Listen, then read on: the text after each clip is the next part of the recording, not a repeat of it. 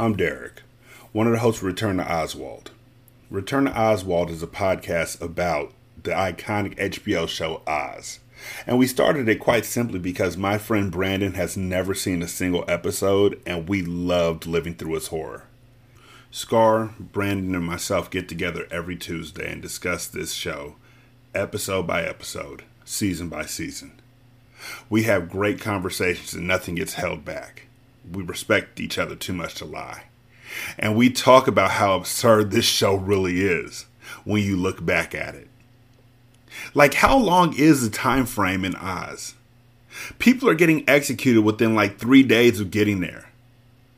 And why do they show people if they're just going to kill them within 8 minutes? That did happen.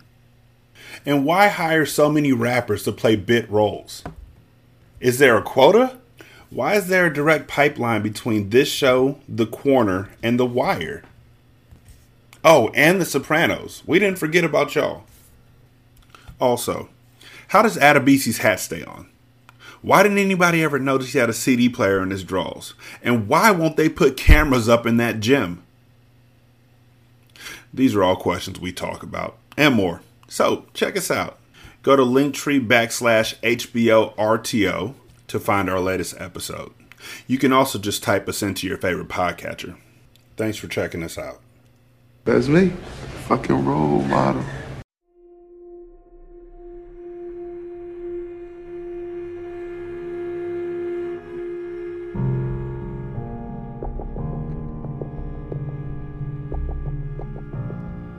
Scary ghost, creepy serial killers, all things that go bump in the night. Enjoy the view from the open shutters.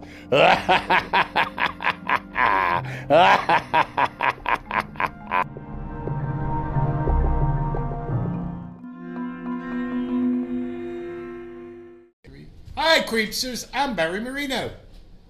I'm Philip Landry. And I'm Michael Bill. And welcome to another episode of Open Shutters, a creepy podcast hosted by Anchor, the easiest way to make a podcast. So let's see what's been going on in everybody's life today. Anything happening in your life right now, Philip? Just loving Scorpio season. I would say it's open season, but it really is Scorpio, so we're just wanting to shut every bitch down. So, ah, well, I'm glad that you're in your season. yes. And I've been having all kinds of weird stuff happen in my life. What about you? What's happening? Ghost hunts, ghost hunts, ghost hunts all week long. Ah, well, I got a little bit That's different Spirits are alive. And I know me. ghost hunts Or no dead. Scorpio stuff for me, but I was in Facebook Messenger jail. I mean, when you know, not even regular Facebook jail. I get into Facebook Messenger jail.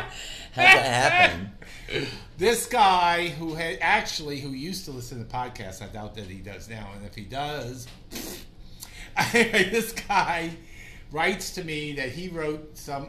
He was in Facebook jail because he wrote something about a trans freak that raped a girl in a high school or something like that.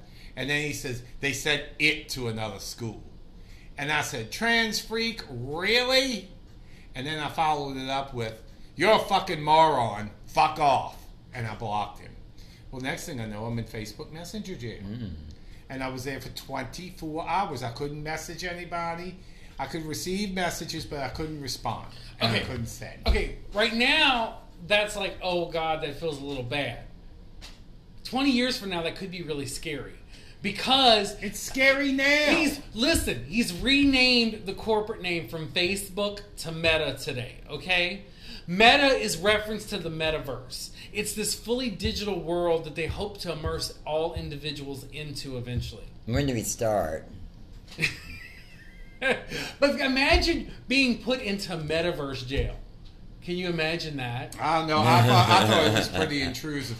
But the reason, the only reason, it wasn't because I can't blame this on Facebook or anybody else. The moron reported me, and when they report something, I noticed it because I went back and well, as soon as I was out of there, I reported him.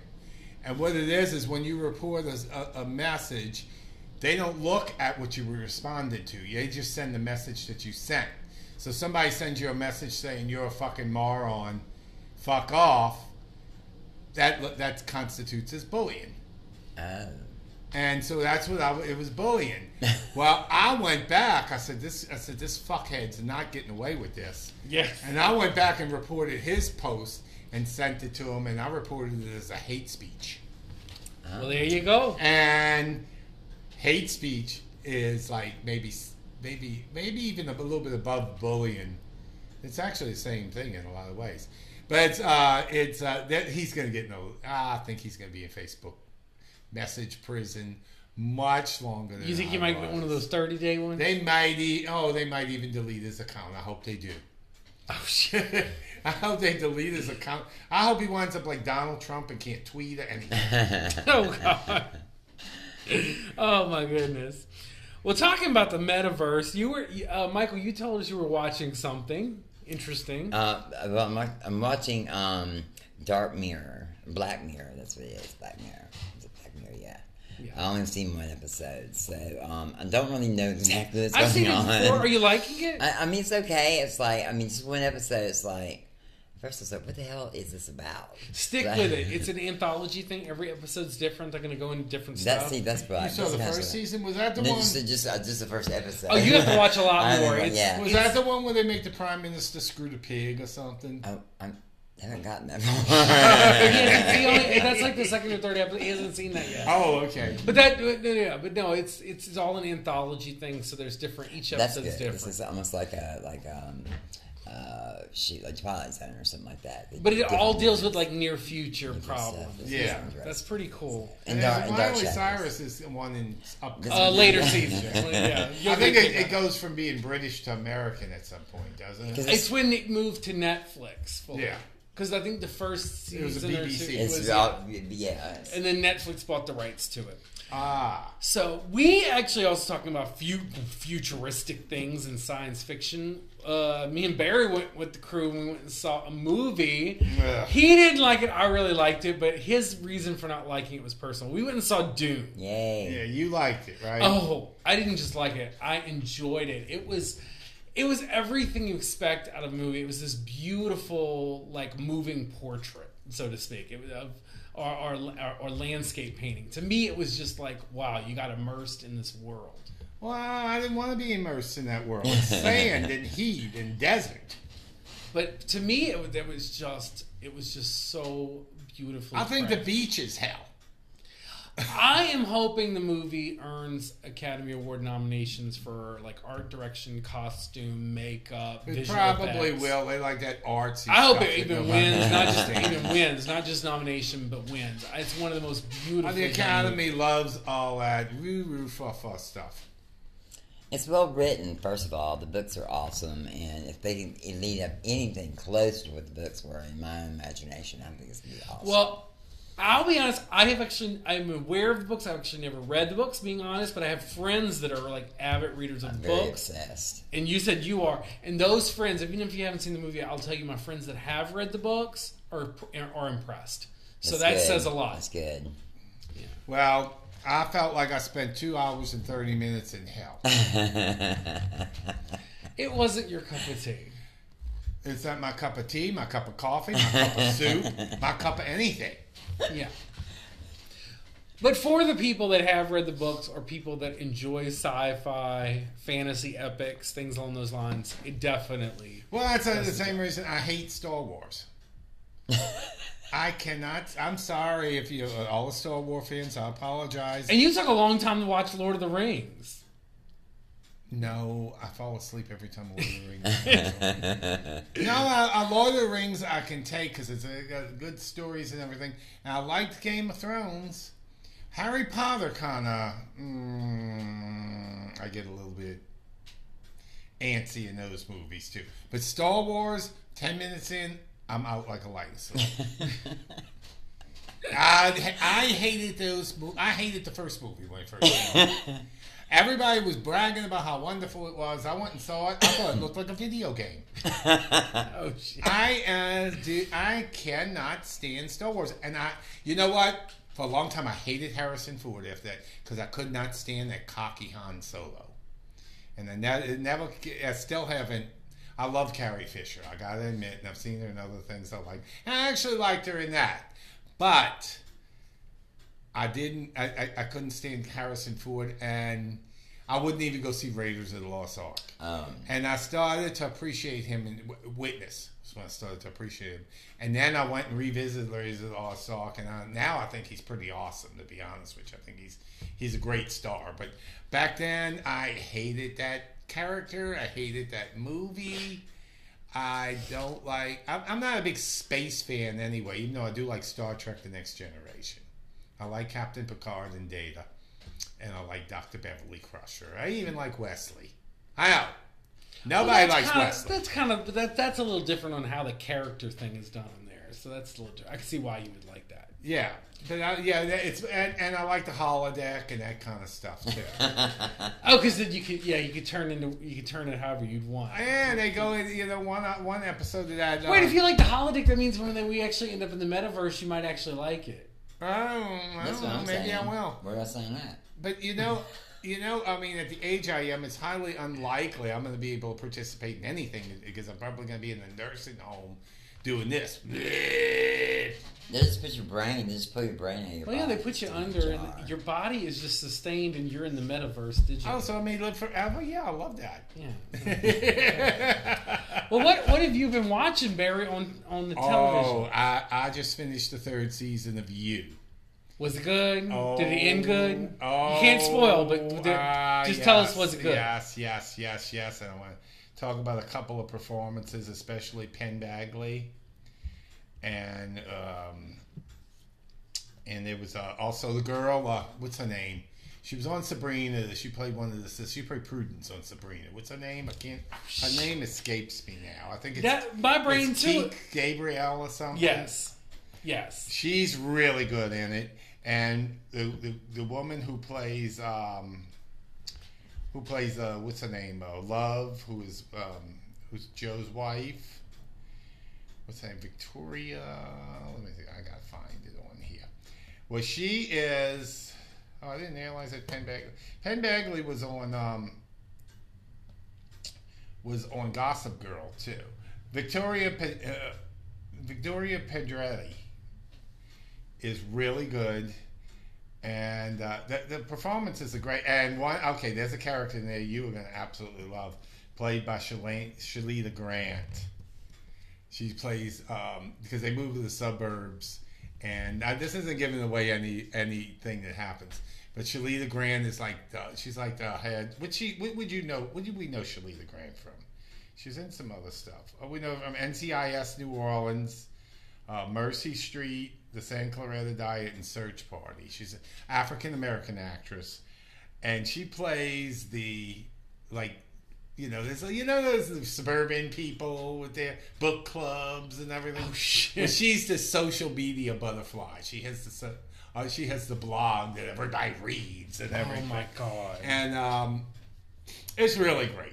But have you seen any of it? I know I have it in my list to watch though. Okay, you got to watch the first season. I know, I know. I will watch from the And, beginning. I just uh, love isn't even in the first season, but the second season is when we introduced to her. And she's Oh, okay. Great character, and then the third season uh, tops all of them. So I highly recommend watching you. The third season of you is absolutely awesome.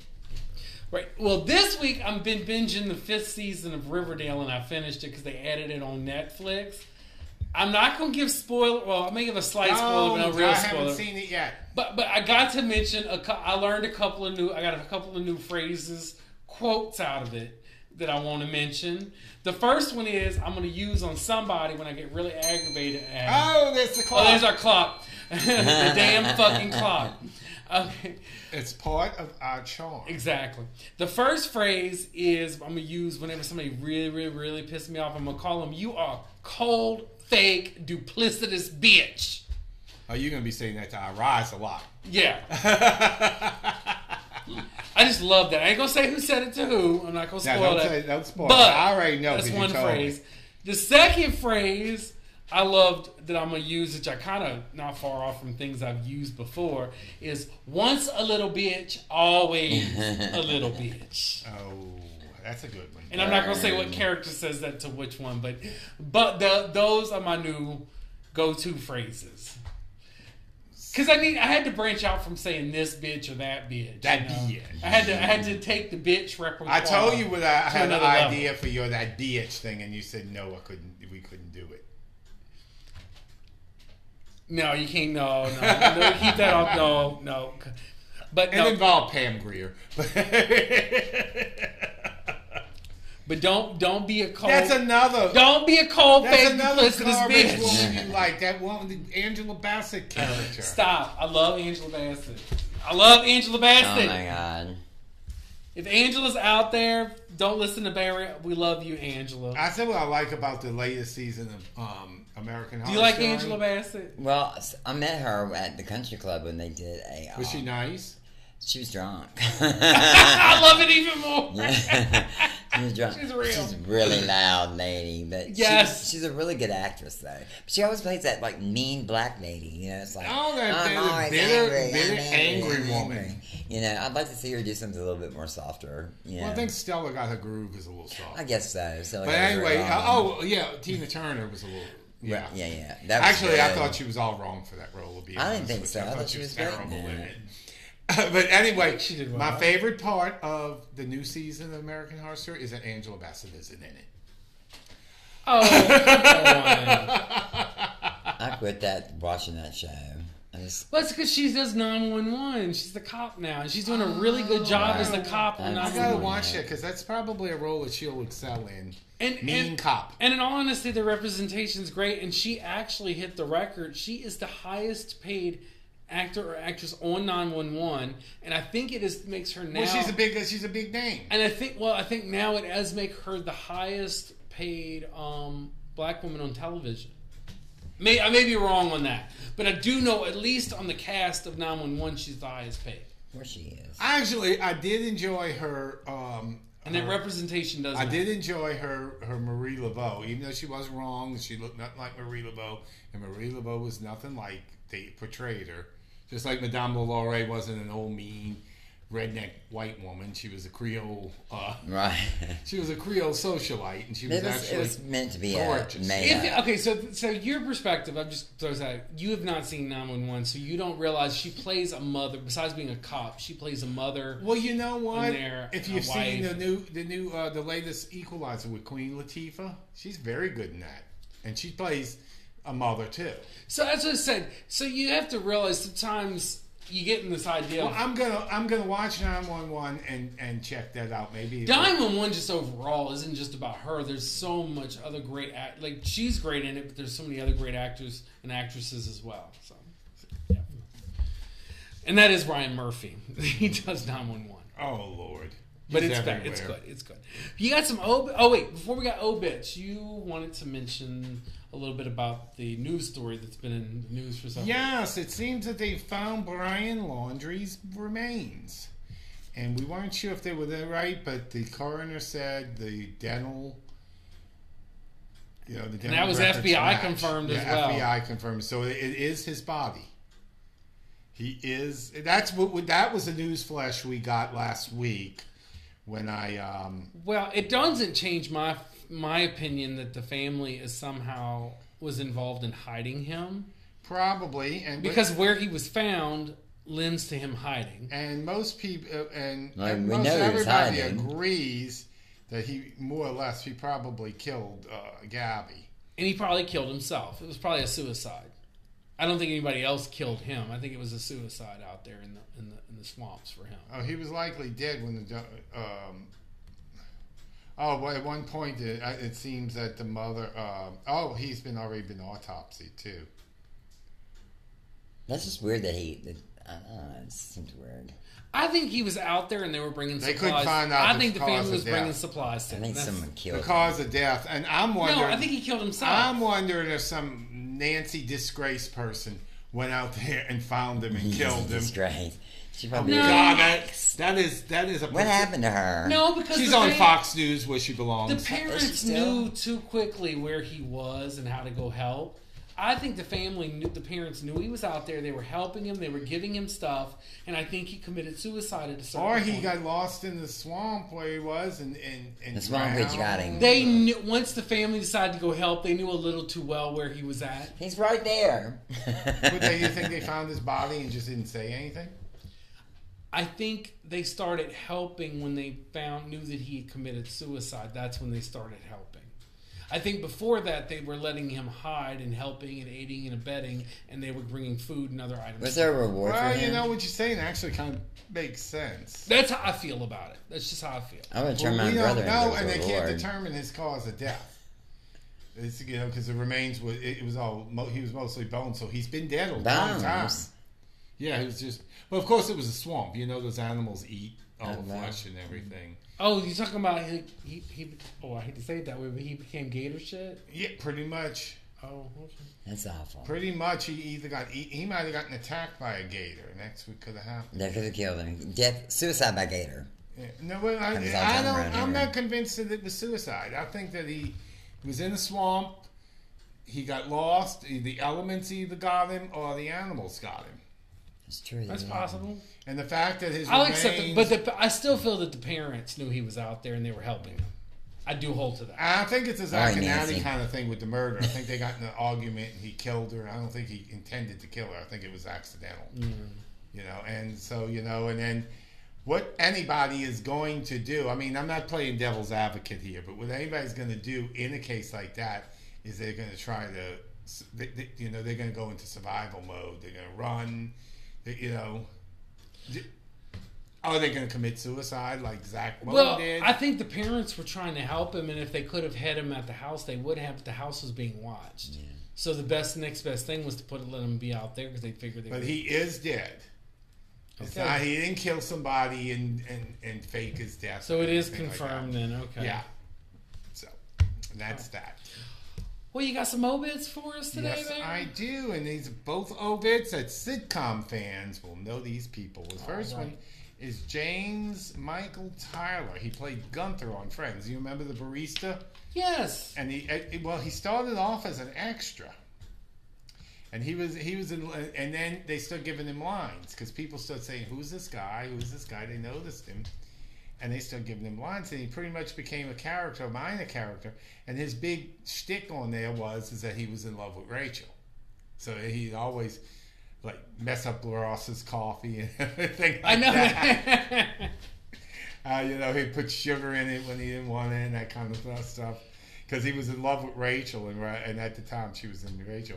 So he died. Um, he died of uh, prostate cancer at the age of fifty nine. And to think about it, how much he may have actually influenced. Thinking about the coffee shop was so important to Friends, and that influenced coffee shop culture in America. Yeah, yeah. Well, And he had a big part to do with that. yeah, you know, the coffee shop is the millennials bar, and the Generation X is in millennials bar. Yeah. Yes. Yes. You know, it was bars for baby boomers. That's why. Well, yeah, they say the generation before mine was the cocktail generation, but mine was not only the cocktail generation; it was the cocaine generation and the marijuana generation and all those things. um, you know, he um, he wasn't the main character, but uh, it, oh, this is cool.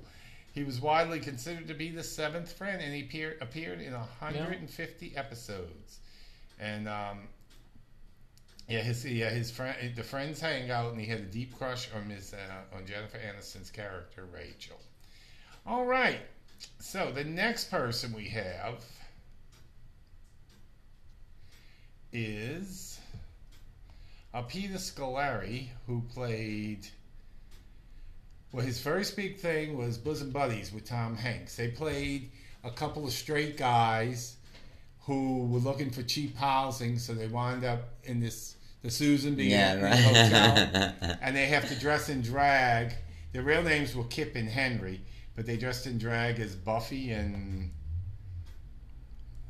Scolari was Buffy. I mean, Tom Hanks was Buffy. That was. I remember seeing that show. We loved that show. Yeah.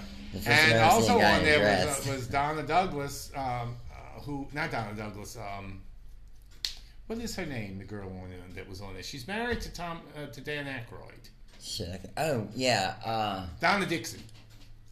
And Lucille Benson, people will remember her. She was a character actress in the 60s and 70s. She was a big Southern woman and she talked like that. And my mom and I, when we were kids, we went to see this horror movie called Private Parts. And she plays this this um, really shady woman who runs a boarding house and she's really, really, really memorable in it. And my mom always called her private parts. well, she's hilarious on this. She's the landlady. She's always the landlady, I think. And she's hilarious on this. And she's like this old lady, but she always has these young boyfriends. And they have a brain of tapioca pudding, but she likes that's what she likes. and um, and his but his, the thing he became most known for was some years later for Bob Newhart's second hit sitcom, Yeah. Newhart. He played. Um, his character's name was Michael, and he was the boyfriend of Stephanie, who was played by Julia Duffy. right. As Steffi was a um, Stephanie, she was uh, Steffi. She was a uh, uh, she was had been a socialite. She was a snooty rich girl, and she lost all her money. Right, right, So she had to go to work as a maid at uh, Dick Loudon, who was Bob Newhart's character, and Joanna, played by Mary Frann. She had to go. Uh, she had to go to work as a maid at the hotel. Now, Bob Newhart's character also had a morning talk show, and Michael was the producer. And him and Stephanie got together, and they were like these the, you know these little really sickening yuppies. They call each other pookie poo and that kind of thing. And she panned the expression when something's gross, saying "ew," and it's it's kind of almost, I don't know. It might even be in the dictionary now. Probably in the, the slang dictionary. But uh, Peter Scolari died uh, of cancer, prostate. I think he had prostate cancer also Damn. and at the um, age of 66 Wow. yeah he was 66 yeah he had had cancer and been ill for two years all right so what time is it Oh, you know what time it is. it's horoscope time it's horoscope time it's horoscope time oh philip oh, Oh, okay, now that's too far. You're adding extra verses and stuff. huh?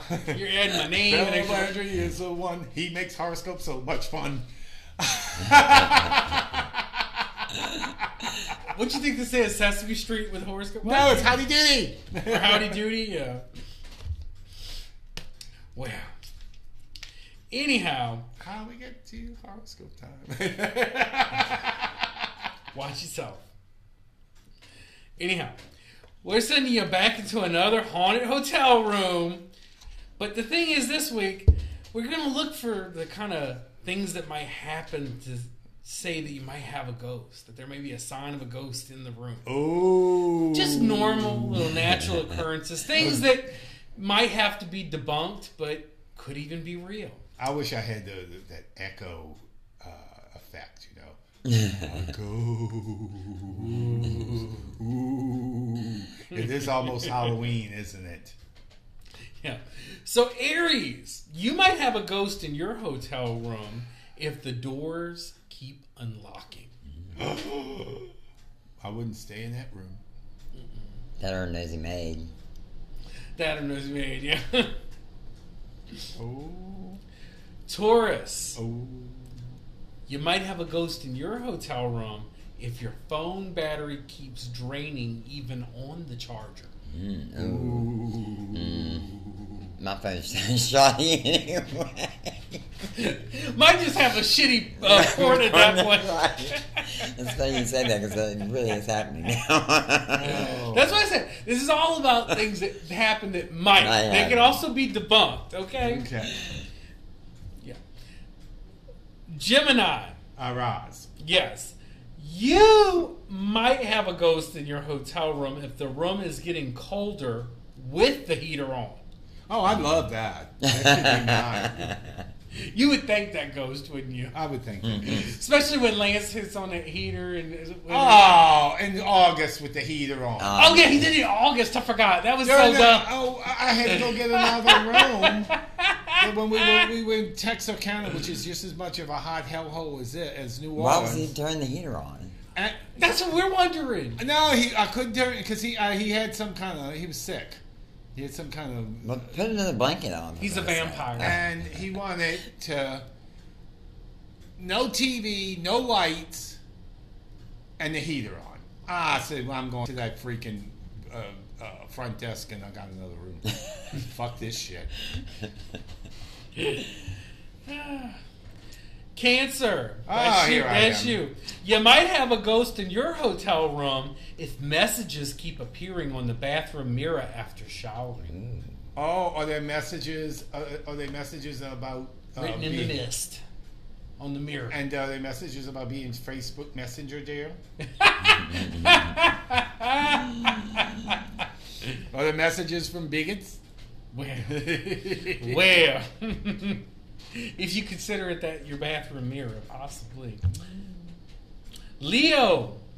Actually, some of the, what people do in Messenger kind of is kind of bathroom talk. But anyhow, uh, okay. Leo. Leo, y'all might have a ghost in your hotel room if the TV keeps turning on and off with the volume all the way up. No, that's just Kurt. Curtis is. Curtis rolling over on the remote Yeah, that he can't job. find. Yeah. That, oh wait, no, I'm worse than Curtis because you know the Roku remote. Yeah. it's very very sensitive, and I'll put like my bag or something down, or my phone down, and it'll go on the remote, and we'll go back to the menu. And I'll go, oh fuck, and Curtis will laugh. Just remember, some of these are common occurrences, so they're things that people may claim, but it could or could not. It's might. You might ever go. Yeah, it depends on where that remote's at. Is the real question on that one. Virgo, that's Me. yes, yes. That's our that's our Michael Bill. He's a Virgo. If y'all haven't figured that out by now. Yeah, he lets us know. Actually, this is this is an old phrase that I, I learned about some signs. Aries think they're the best, but Virgos actually know how to do it the best. Not all Virgos. well, Some of them know how to shit in a bucket. well, You're talking about the ones that took the time to learn some skills. they never learned them. Yeah, apparently. Anyhow, for Michael Bill, though, you might have a ghost in your room if the curtains keep moving while the windows are closed. Hmm, Oh, you know what we did when I was a kid? We had a Ouija board, and we decided we were going to try and get in touch with Bela Lugosi. Okay, how are you relating this? What did you try to do? Did the We were curtains trying to move? talk to Bela Lugosi through the uh, through the um, the Ouija board, You and the curtains blew open. and there was no window open? No, Mm-hmm. Okay, well, see, now you just Yes, I made thought Michael there was- Bill excited. He might try to contact and we didn't know, so we asked Bela Lugosi. The way we, you know, we asked him a question that only like a die-hard film fan would know the answer to. So we asked him what year The Raven was made with him and hmm. Boris Karloff.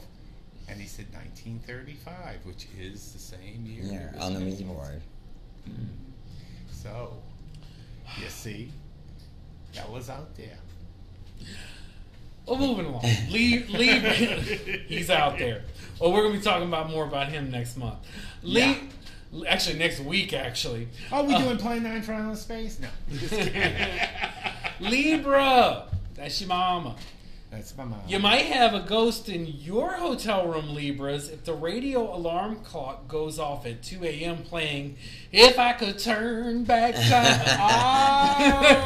Oh, you know my mom loves Cher, so she'd like we got that. about a week She more. loved that song. You know the meme is going to be all over the internet in about a week or so, so that's why I had to take this. 'cause People are going to be like, if I if I could turn back time, because we're going to be turning back yeah, all time. 20 of our listeners. I think it's like the is it like the seventh. Is it like the seventh? I think the seventh of uh, November. We're going to be all turning back time. I don't know if we still do that. It's ridiculous.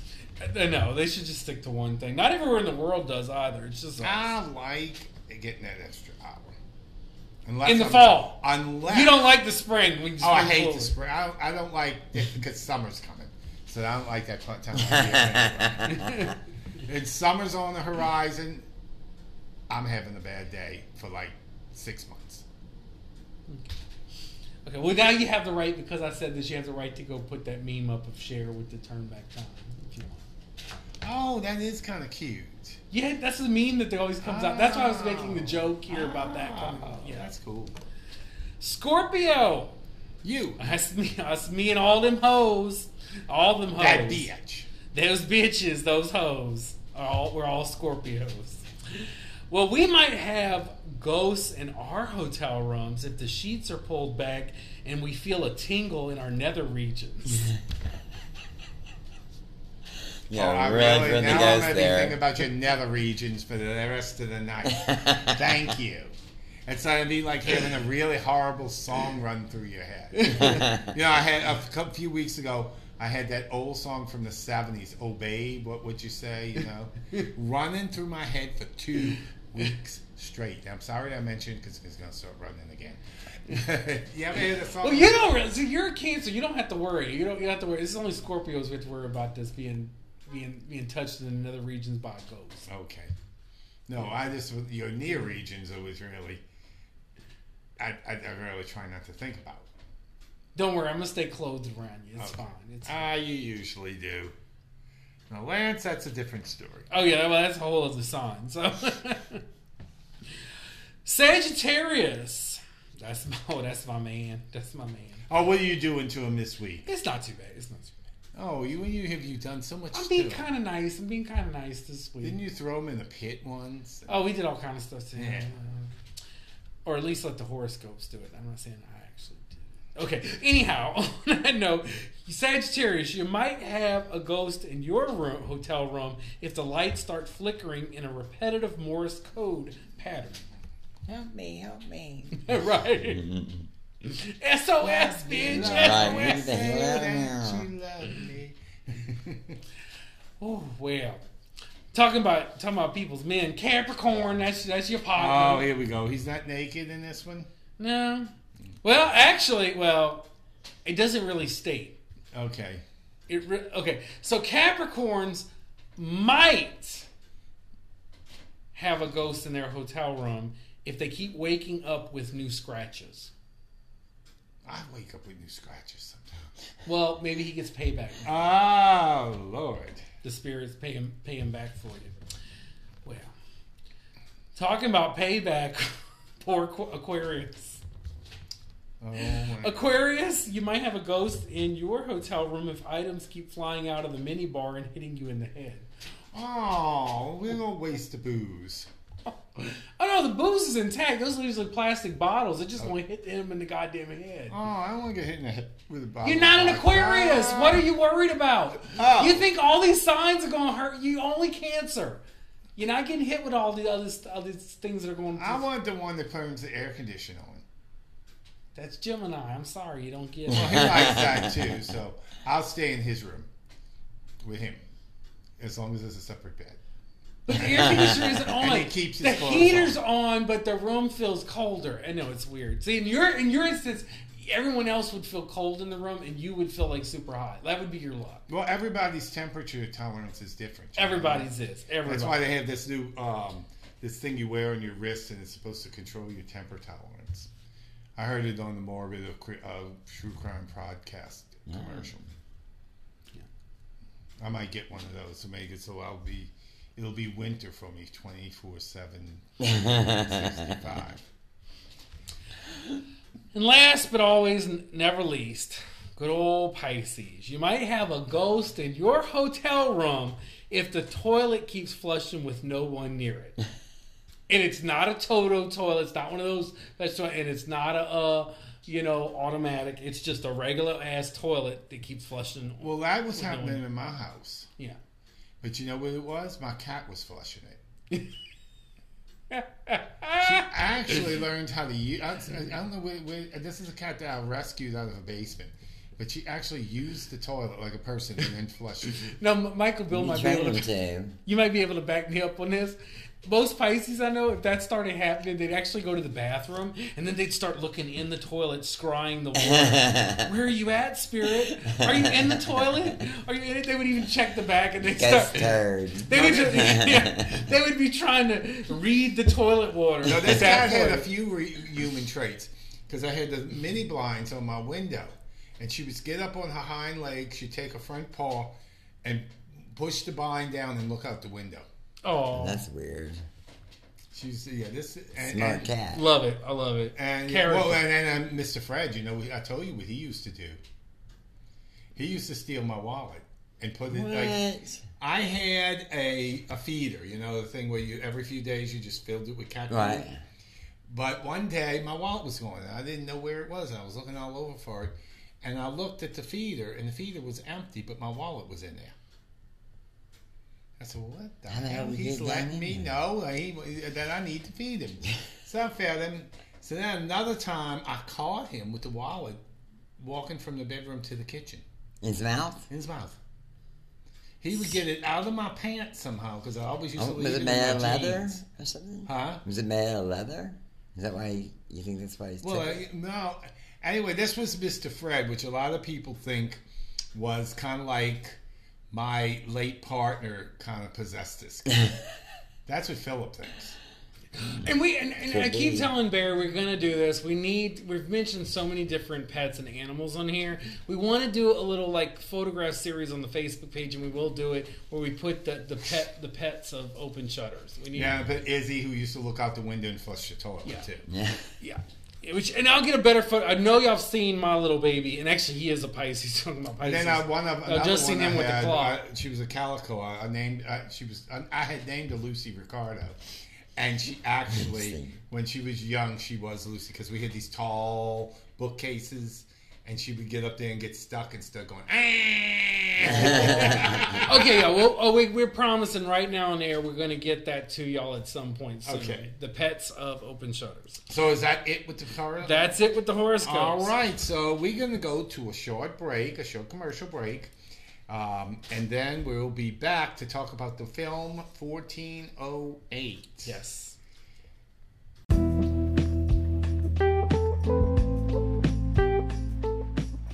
As some of you may remember, and if you're new to our podcast, I have another business that has finally become live on the internet. It's Barry Marino's Craft Creations.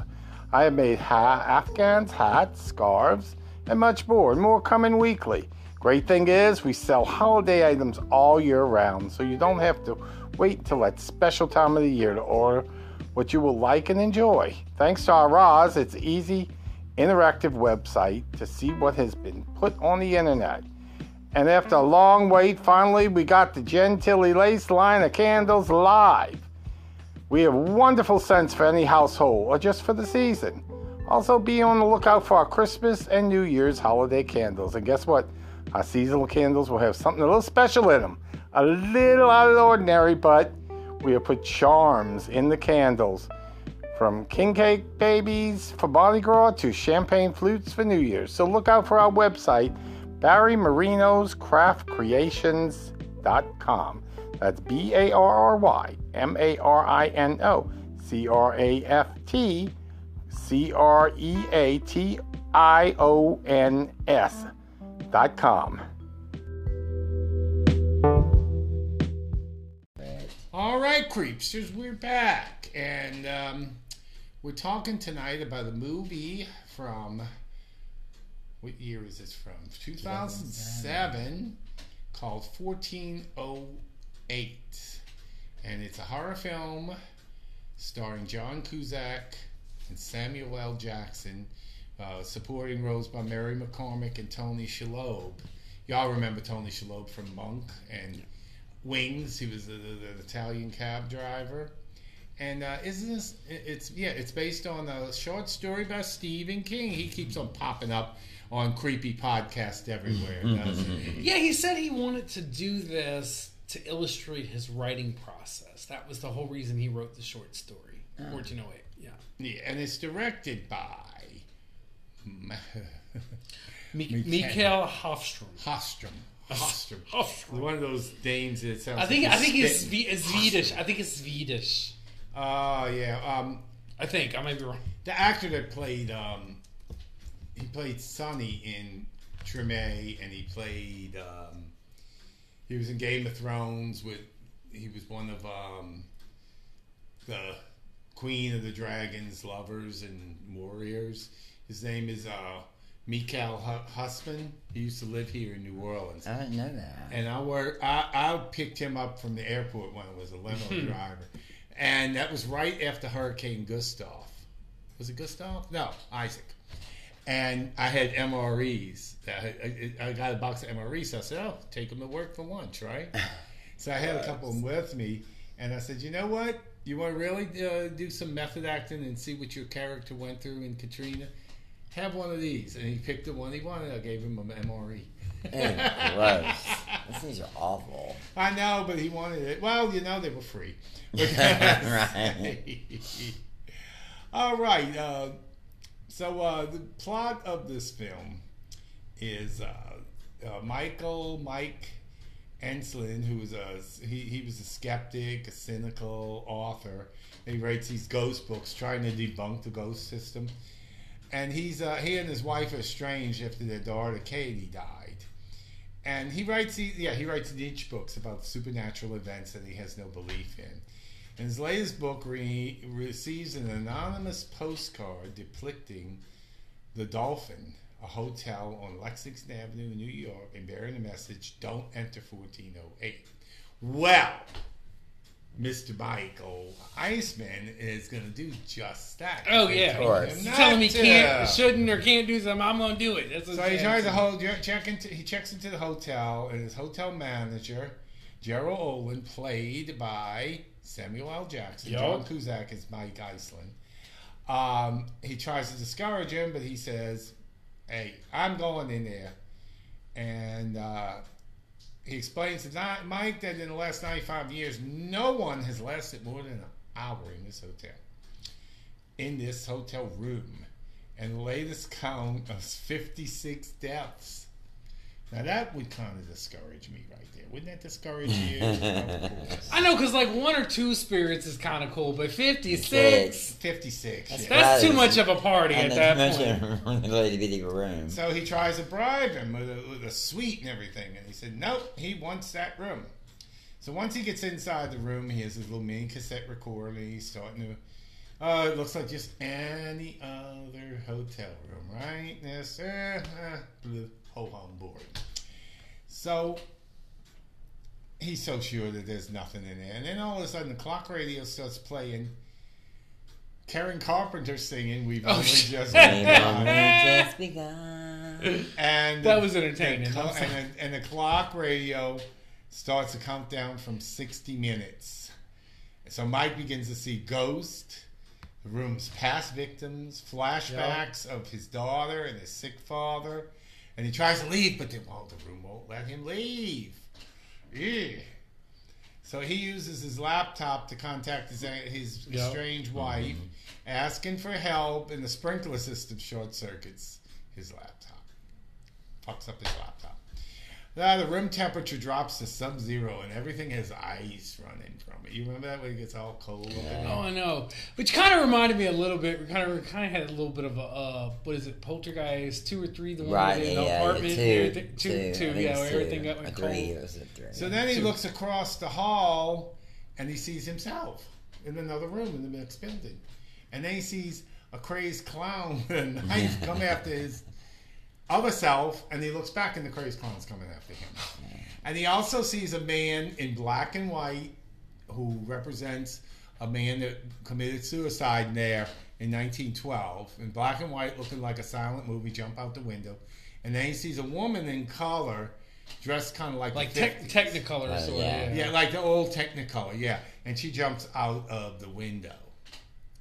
And so then he tries to escape. He's trying all kinds of things to escape, and the room won't let him escape. He goes out on a ledge.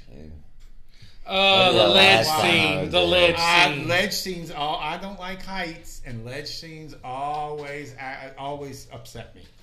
And so then he, um, so then the '50s woman jumps out the window again, and you see her going all the way down, and she just crackles and disappears.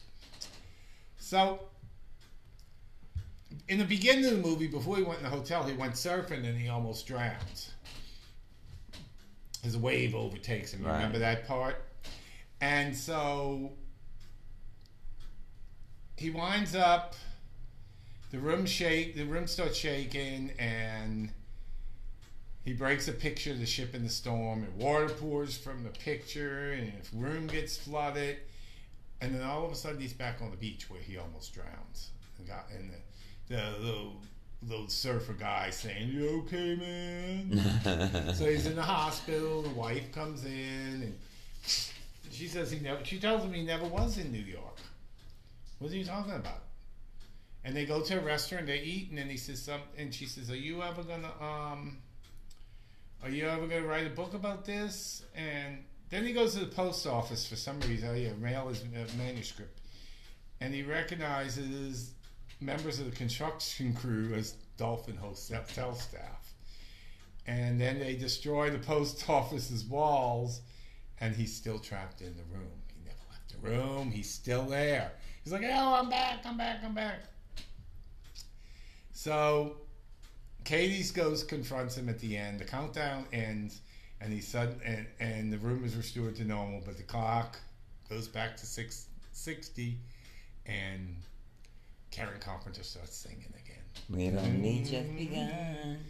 So the hotel operator calls him and he asks why he hasn't been killed, and she informs him that the guests enjoy free will. He can relive the past over and over again.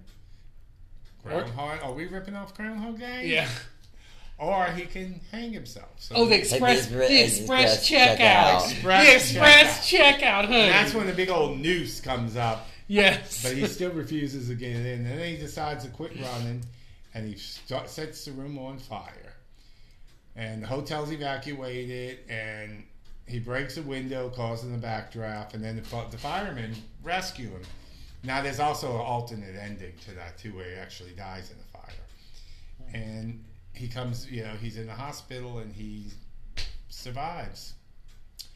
So anyway, um, which version did you see? Because I saw the one where he survives. I didn't see one where he dies. I saw the one he survives. Yeah, that's the theatrical cut. In the um, the director's cut, he had the um, he had him die in the fire, but happy to see the room destroyed. And it ends with his funeral, and Samuel Jackson approaches Lily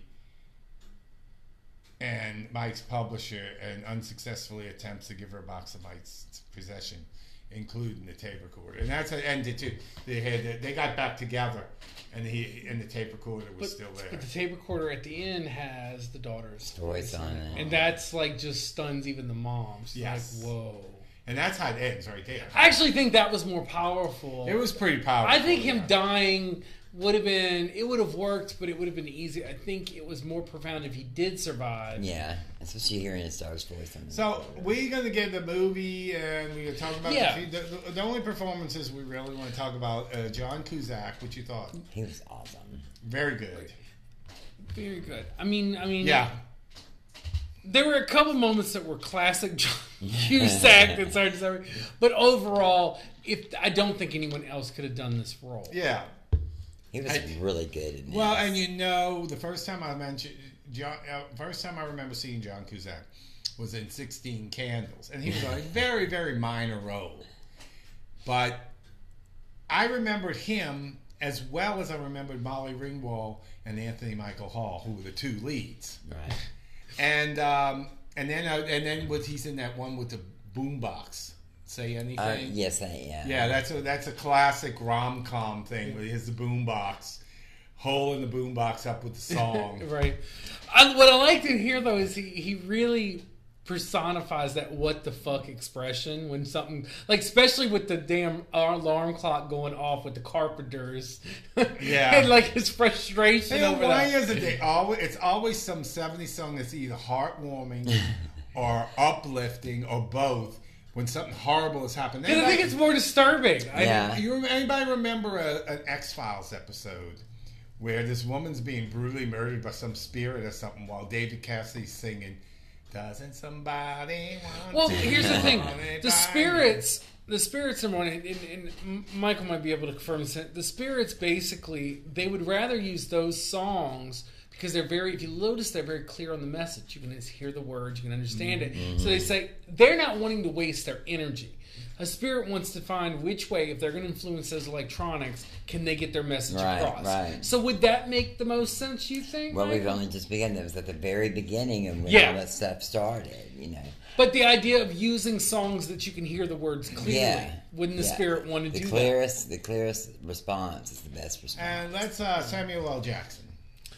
Oh, you know, you know, I love Samuel Jackson. I don't think that man could do any wrong. No, I love that he in here something is is, is he really played this sort of making a deal with the devil kind of character where he's the devil so to mm-hmm. speak. This man, I wanted him to say, "I want to get these motherfucking ghosts out of this motherfucking room."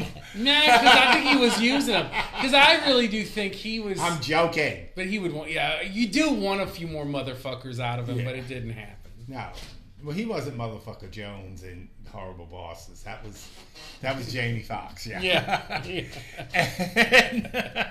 I don't know how they put that on regular TV. They had to change his name and something else.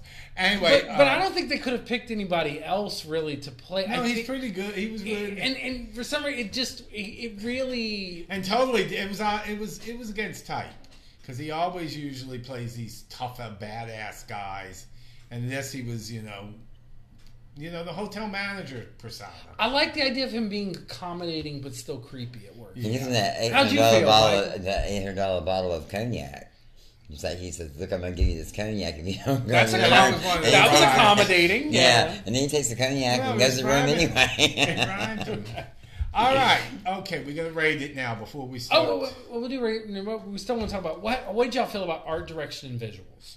Because that was probably the most other important. Thing. Art thing. direction visuals was pretty good. It was, you know, it was I horror was- movie stuff. There was, I mean, most of it I was pleased with. I was still a little tripped out by the usage with the. go- I guess it was to date the ghost, but that was kind of odd that they didn't just do that with costuming. The one from the 1950s and the one from the. Yeah. I know. I I, was was a little- Like, I like that. I did. I don't know if I did or didn't like it. I'm not saying I'm disagree. I just thought it was a very interesting. I interesting like that. They use choice. they use image from the era. Well, yeah, and It's that's like 1912 looked like a silent. Film. It film. was an interesting But choice. You see, I'm the film buff of the of this right. group. But I also think I'm wondering what was the reason fully for that artistic choice because it also causes a slight break in the reality that doesn't. Maybe that's the reason they did it. Maybe so. Yeah. I mean, it doesn't hurt overall though, but it was just the only. I liked it. I thought I thought it was. I did cool. say the hotel looked Fabulous. like what you expected. Like And then, and and the, the freezing scenes was really that, was was, cool. really done really well. that was really good, and the usage of the of the paintings was kind of an odd. oh interesting, yeah, yeah. odd The thing. paintings were creepy. It's odd. The paintings were beyond creepy. Because the painting by itself wouldn't be creepy, but the way they used the painting. Right. And the water coming out of the painting. Yeah, that's when it got Yeah. creepy. Yeah, that's when it got creepy. Also, there was one shot I want to talk about specifically in the visuals. Is with the ledge thing when he realizes he can't find the window, and then it pans out and you see just the two lit windows. Right. And then remember, and then he goes back in, and then that's when he also realizes um, he goes back and sees that uh, hotel indoor like layout map or whatever Right. blueprint, and all it shows is the one room then. Whereas before it showed all, all the other rooms. so, so there was this really interesting imagery thing, especially that pan out shot on the outside with the ledge with those just two lit windows, really made you feel that isolation. Like it was a very bizarre. Art- Like he was in another dimension. yes, yeah, and it, that so you, you that that I had to give some art credit Yeah, to. that was That was cool. that was Now, anything else you want to comment on? um we can already mention the director. I think he did a decent He job. did a decent job, and um, like, like, the reason I'm asking is because I want to rate it, and then you start asking Michael questions about the paranormal. Okay, we have a few more things to talk about, but go ahead. I want to go ahead and we'll do the rating now because the rest of the stuff has to do with Now, on the scale of uh, of five shutters being top, one shutter being crap, where would you put it? I'm gonna put it on four because there's just a little bit of a little bit of the production could have been a little finer, but I mean everything else, I, I really can't complain. Four. I would say three and a half. That's I mean, fair. I kind of felt like where it was was. I kind of felt like it was a little bit more like they were rehashing The Shining only it was Study Monroe. Okay. You know, a little bit. But I mean, it, all in all, it was, it was good, but this wasn't. I agree with you about three and a half because I thought it moved a little bit slow. Okay. There were points, yeah. There were points when you Yeah. okay, okay, should I fast forward this? You know? and whenever anything like that happens, you know, it's you know, It had nothing to do with that. Yeah, pacing could have been a little bit better. So, okay, you have some questions for As our a question, and a paranormal few thi- expert and, here. and a few things, and a couple more things that have to do with uh, Depth Movie, which will relate to that as well. Um, our discussion on the paranormal investigation. First off, there was a real life inspiration behind the story in the movie, Yeah. and it was the uh, parapsychologist Christopher Chacon's investigation of room 3327 at the Hotel del Coronado. And the reason he went to investigate is there was, when the hotel was originally built around in the 1890s, in 1892, one of the first guests, Kate Morgan, had actually committed suicide. And so he wanted to go investigate and see if what spirit were there. And he ended up finding not just stuff maybe in around with her room, but they actually found a lot of energy within a maid's room as um, as well there at the Hotel del Coronado. Now, I did read somewhere that the real life, this Hotel del Coronado compared to, to the Dolphin Hotel, not nearly as, say, insidious. Right. But nonetheless, even Christopher Chacon said pretty creepy. Nonetheless, there was activity, there was creepy. So, my first, and this lends to a phrase that I'm gonna, I'm gonna ask you a question in a sec, Michael Bill. But there was a wonderful quote actually in the um, movie that we did not mention that I'm gonna mention. It was probably the, one of the best pieces of writing in the whole movie, and it was said by John Cusack when he's talking into his recorder. Right. And this is the this is the quote from the movie: "Hotels are a naturally creepy place. Just think, how many people have slept in that bed before you? How many of them were sick? How many died?"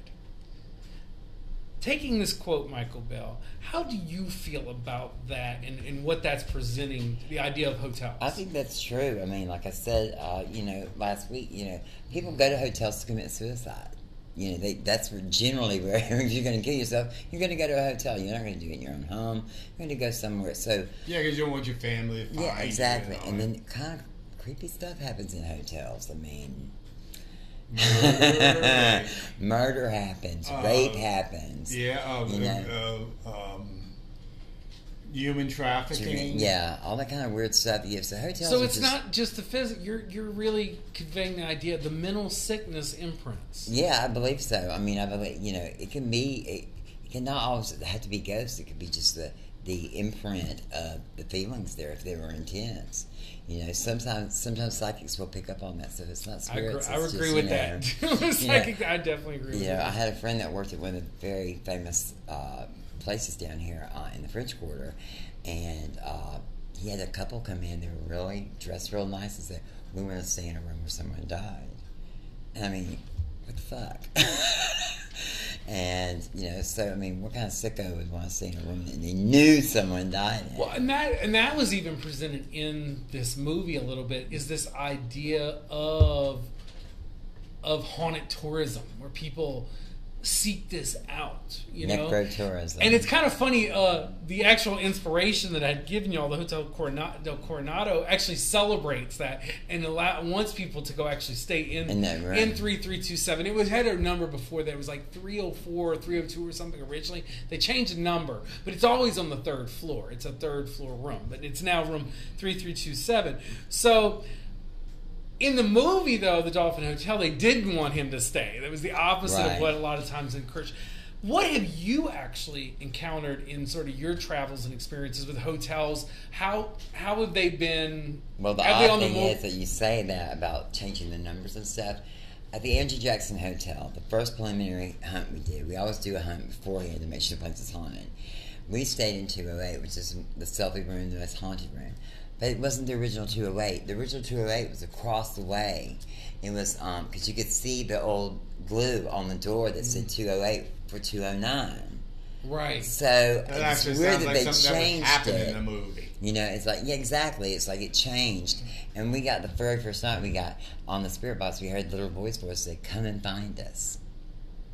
See, and now you just presented a factor for me. Is if the number was changed, here we have the here's the issue we have, and you can confirm this for me. You have the possibility of the real spirit energy, which is in the actual location that it happened. But then you'd have all this crazy imprinted energy by people's belief because they put this new number on a different. You're right. You know, do they have people? I don't know. I just think the spirits aren't bound in one room. You know, they're gonna go. I mean, they're gonna go to whatever, wherever the hell they want. I feel like those kids at at the Angie Jackson and the maid. I think they go all over the place. You know, the maid surely does. You know, because uh, we got her name was Sarah, and we actually found that in the paper. We got an EVP that said Sarah on it, and then we found it in the paper. Wow. That's There's the clock. clock. There's that clock. Good because it's For whom the bell tolls. Ibuprofen. No, It's drowning out my getting ibuprofen. it's of the law. it tolls for thee. No, I'm joking. Any another It's question? actually on time. It's 4 p.m. and they were and it struck it. If it's off maybe by a minute, well, I don't know. Oh, it is actually. It's on time today. Ooh, that's weird. That's, that's actually creepy that it's actually on time. It's usually not. Um, maybe it's slowed down just enough to where now it's actually lined up, whereas last week it wasn't. Um, the next question I would have had for you is: is having like seen some things in here, and I want to I don't want to be so cliche with this question, but I guess I'll have to be. Mm-hmm. What has been sort of the I want to say the creepiest, but okay, we're a creepy podcast. What has been one of the creepiest locations in New Orleans, hotel wise? Hotel wise, not not houses. We'll do the hotel wise. I would. I mean, I, was- I have to say the Andrew Jackson Hotel. And the only reason is because that place is extremely haunted. I'd say it's the number one haunted hotel in town. But also the um, this is not hotels, but it's a B and B. It's um, the Florida Lee Mansion in the Lower Garden District was totally off the charts. and it's uh, first of all they went in and redid the whole thing, and it looks like just it's really beautiful inside. But just the stuff that happened there was just beyond something I ever experienced paranormal wise. Well, with okay, and, and considering the, the the movie here, it kind of lends to the idea. I, I can maybe rephrase this question a little better to get a little more interesting. When they were talking about like the layering or like the fifty six ghosts in one room, what would be in real life for you? Have you had an experience where there was a room that had layer upon layer upon layer from different eras? Um, I, I haven't really experienced that in in one room. I've experienced it in haunted houses, Right. uh, you know, but um, from different eras, you know. And we've asked them, "Can you see one another?" And they always say yes, and some of them actually say no. I mean, I don't know so, why we're getting. so di- is it possible to have those layers? I think so. Yeah, I mean, definitely, definitely in a ha- haunted house. I mean, in a room, this is gonna be one cramped room. you know, So you've been able to quantify it more in a in a in a, in a a house. residence, Right, in a Which we will. And there are going to be other. We're going to come back to this uh, on different series down the road, where we're going to look at houses and other kinds of properties, especially because we have Michael Bill. But we were going to do it anyway. But with Michael Bill, we have to explore. Yeah, we have our own ghost hunter here. yeah. But Our own Ghostbuster. but um, I guess also with with that's an interesting point you bring up between the hotels and the houses. The hotels have a lot more say isolated events, whereas a house someone lives a lot longer time. They can imprint a lot more energy Right. from one person. And they decide to stay. You know, I mean, for whatever reason, we're really not sure why the spirits stay there. Well, some programs that I've watched have said that actually houses have memories.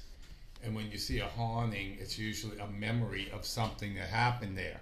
Like, um, or if, you know, or if it's, Yeah. a, you know, Same thing playing over and over again. Because somebody's over and really like living their life, right, Yeah. like a loop. Yeah, and they also can have a lots of moments in a house. You're There putting was an you know, episode of uh, Unsolved Mysteries used to do some paranormal episodes too. There's Mm-hmm. Yeah, one of remember them of these people that lived in a house that happened to be over a grave of an old African American couple, and they were seeing the man and the woman in the house and everything, and it, they didn't realize that they were living on top of these people's grave. Mm.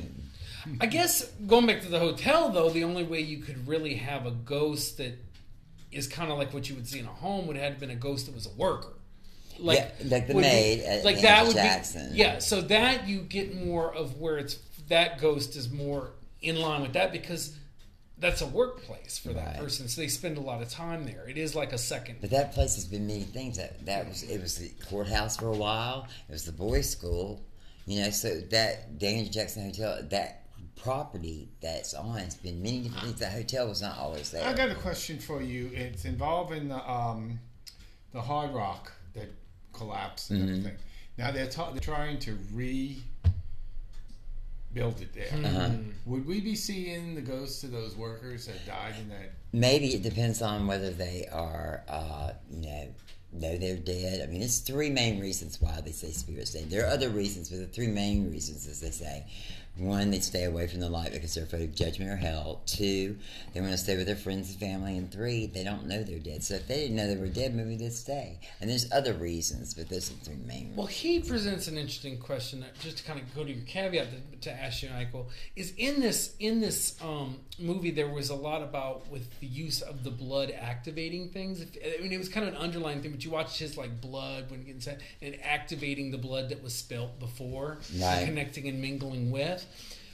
So my question, kind of looking at what he mentioned just about the hard rock, the structure wasn't fully made, but whatever happened, but there could that blood have found a way to the ground? Could it have found a way to the structure in physics to mingle? Because we do, Sure. because in a lot of cultures, blood is seen as that life force. Do you I mean- feel that way? It's possible. I mean, yeah, it's possible, but I mean, I just think whether I saw a photo of it someone took when they blew it up, and it looked like in the smoke, it looked like a face. I mean, like a very unhappy face. You know, so I mean, you know, some of the I'm sure they're pissed off. Have you uh, done any kind of um, of, of uh, uh, well, ghost hunting work at the Troubadour where the Rault Center fire happened?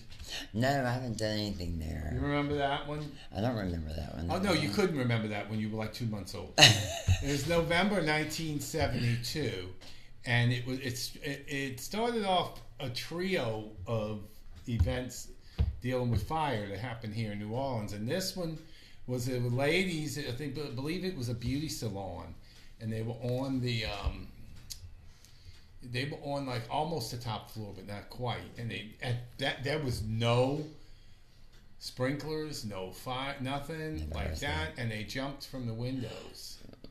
And there's still footage, news footage on YouTube of these ladies falling. And there's even a uh, there's a picture that they had published in the States-Item. I remember this really disturbed me. I'm only like 15 years old, and I'm not used to stuff yet. And it's a like a middle-aged uh, African American lady's getting the last rites from the priest, but you can see she's already dead. Right. And I didn't think it was right to post that picture. In, um, Well, look at the upstairs lounge fire. and yeah, that, well, that was well. That was That, the second, um, the second event was the Howard Johnson sniper. Oh yeah, yeah, yeah. Right. That was about two months later. In yeah, yeah. This this one happened right after Thanksgiving in November talking about of hotel. Yeah. 1972, and then the Howard Johnson sniper was in January of 73. And then the third was the upstairs fire in yeah. June of 73. And it was these three events that changed the fire laws. Because we had still had antiquated fire laws that went back to the 19th century. Well, the 17, 1788, when the Great Fire happened, that's what kicked off the Spanish to build all, to go into doing fire code. The beginning, it was just all you know, really nilly And, and well, they still had fire code like from the 1890s. Oh, yeah, I'm sure. That they had not updated by 1972. I'm sure. You know, and but people say Victor Schiro was such a great mayor. Well, maybe he should have done something Right. more. But yeah, so I'm wondering. I would wonder if some of the ghosts of those ladies. That's just so awful just to think about having to jump. Rather be jumped than be burned I just alive. imagine. Yeah, your, your choice is either to be burnt or smoke inhalation. Or jump to your death because you know you can't gonna you know you one lady did make it she recently died uh, she she was still alive for the 40th anniversary in uh, 2012 Now, where's that hotel? the Troubadour. It's on. Um, it's right around. It's literally right around the corner from the um, the Holiday Inn. It was the Howard. Okay, yeah, we're, yeah. The Rault Center was the name of the building at the time, and it's literally on what street is that? Gerard and is it Rampart? I think it's Rampart. Gerard and North Rampart. And uh, many times they tried. The Troubadour Hotel is the first business that has been successful in that uh, in that building. They, they they tried to make it another hotel. They tried to make it an office building, which is kind of what it was before. It was they had a beauty salon on like the I forget which floor it is. I I, I don't know for a fact, but um, yeah, she. Um, let me look it up. That's really interesting. Though, Well, I as do, far as hotels you- go. I do want to ask him one more question that was presented by this by this movie. I actually want to make a statement and then get your opinion and question from that uh, deal. Is is we realized there was a lot brought up about um, the daughter passing and the daughter in the flashbacks and all that. And one of the things that just runs in my mind that I see not just with this movie but other movies, but it was presented in this movie is sometimes it's not always about the This the spirits and the ghosts that we seek out in our travels, She passed But- away in 2014. That was the survivor. but rather the spirits and the ghosts that are already with us as we journey. right.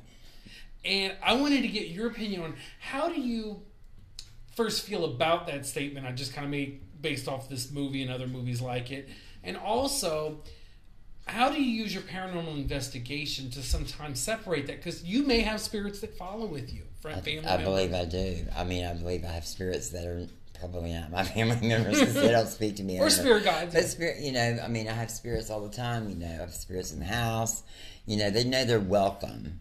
You know, and I'm not afraid. So it's okay. It's like if I hear a bump in the night, I'm not going to be freaked out. Right, right, right. But I mean, I, I do believe the thing that I find so interesting that his character is that we know his daughter is with him at all times because he gets an EVP on the recorder. Yeah. It's classic ghost hunting. Yeah. Is he gets an EVP of her voice on the recorder, and the mother hears it. You know, and I mean that's classic ghost. Which hunting. that one was easy to define. Yeah, that's easy to define, which was a really amazing part of this movie. But for you, dealing in real, real life paranormal investigation, how do you separate when there is something that follows you or is with you, and not necessarily the place that you're investigating, but you're also dealing with entities that are to the place you're investigating? How do you separate those two? Well, I mean, I kind of know, I kind of know the ones that are with me, you know, sometimes, but they're not with me all the time. You know, it's like sometimes they stay at the house, sometimes they follow me, and I feel like sometimes they're protecting me from other things. Yes. You know, um, I believe that. call them like guardian spirits, maybe, or you know, like Emily at the house. You know, I mean, it's like.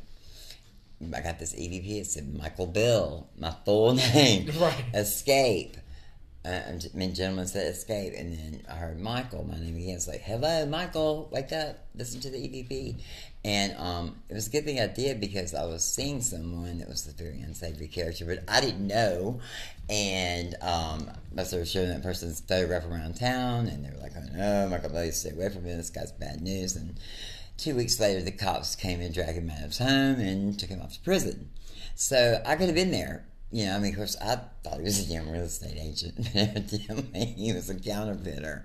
So, you know, I mean, it's like they told they were t- they were warning me. Right. Yeah, no. and I believe that I believe that I do have protective spirits, but they're not with me all the time. And I think I, I do have uh, what I call technicians or spirit guides or guardian spirits.